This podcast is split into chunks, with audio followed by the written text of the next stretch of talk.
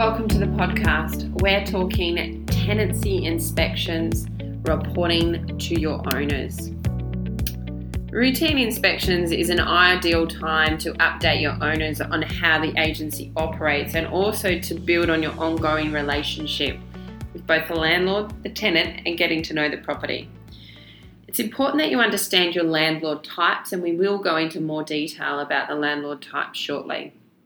We need to communicate with the owners uh, in a way that they want to be communicated with, and we need to set expectations at the landlord induction. We need to invite all of your landlords to your inspections. Some of them may never have attended the property, and some of them may never have even known that this is a possibility or an option. You have to say um, what you're going to do and you have to do it. you can't be in a position where um, you set expectations or promise something and then not deliver. Um, it's definitely a, a, section in which property management can sometimes let our landlords down by not being able to give all of the information when it's required.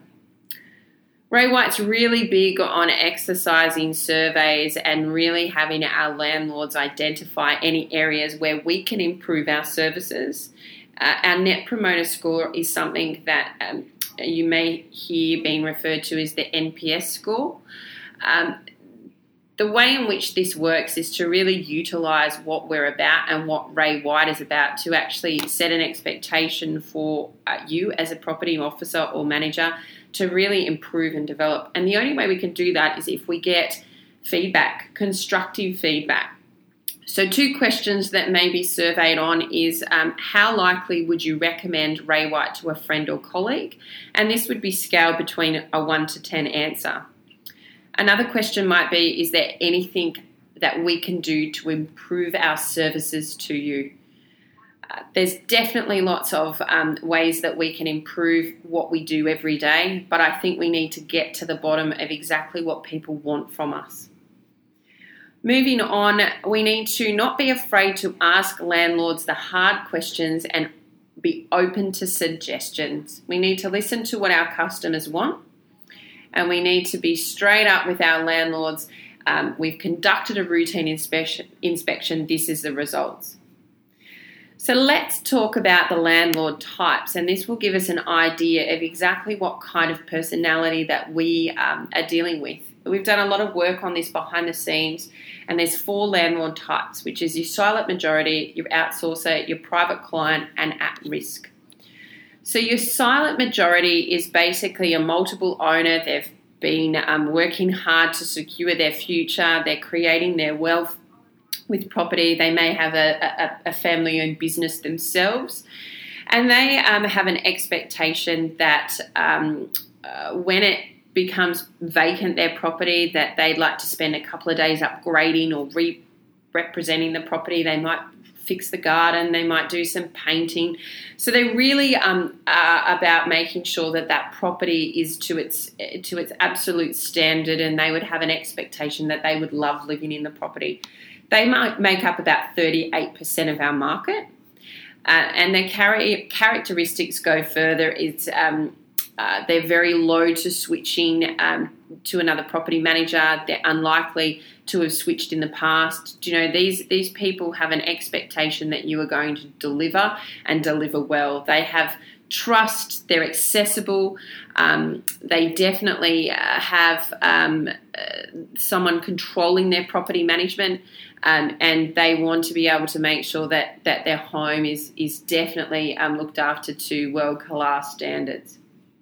An outsourcer, which makes up 21% of the market, is possibly a working person um, in, in IT, like that younger generation that's very creative. Um, he has a healthy or she has a healthy wage. Um, they possibly have been sent overseas to work. They're buying an investment property. Um, they potentially choose a property manager based on location, reputation, and referrals.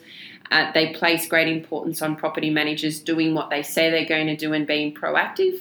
And their greatest needs for a property manager is experience, knowledge, and peace of mind, um, as well as having a close working relationship. Uh, they possibly have um, you know, more of a, a, communication via email, which for obvious reasons makes uh, you know your job easier. Um, and and also um, their their position or their career may uh, not allow for for uh, a telephone conversation to be easily accessible. So they're innovative, they're forward thinking, and they're proactive with customer service. Private clients um, is normally 13% of the market. Um, they could be a developer. They probably have a connection with your sales team. Um, they uh, probably normally always would deal with um, your your um, principal uh, rather than a, a property officer or property manager. Um, they've always got things on the go from a, a, business perspective. So they make up, like I said, 13% of the market. And their characteristics are very positive attitude towards property managers. Uh, they're likely to have shopped around um, to find an agency that really fits with them. Uh, they're looking for a premium service. They're um, full access and highly customized in their detail and service model. Uh, again, they're probably just dealing with the principal of your office or um, your head of department. And then you've got your at risk client, which is um, 28% of the market.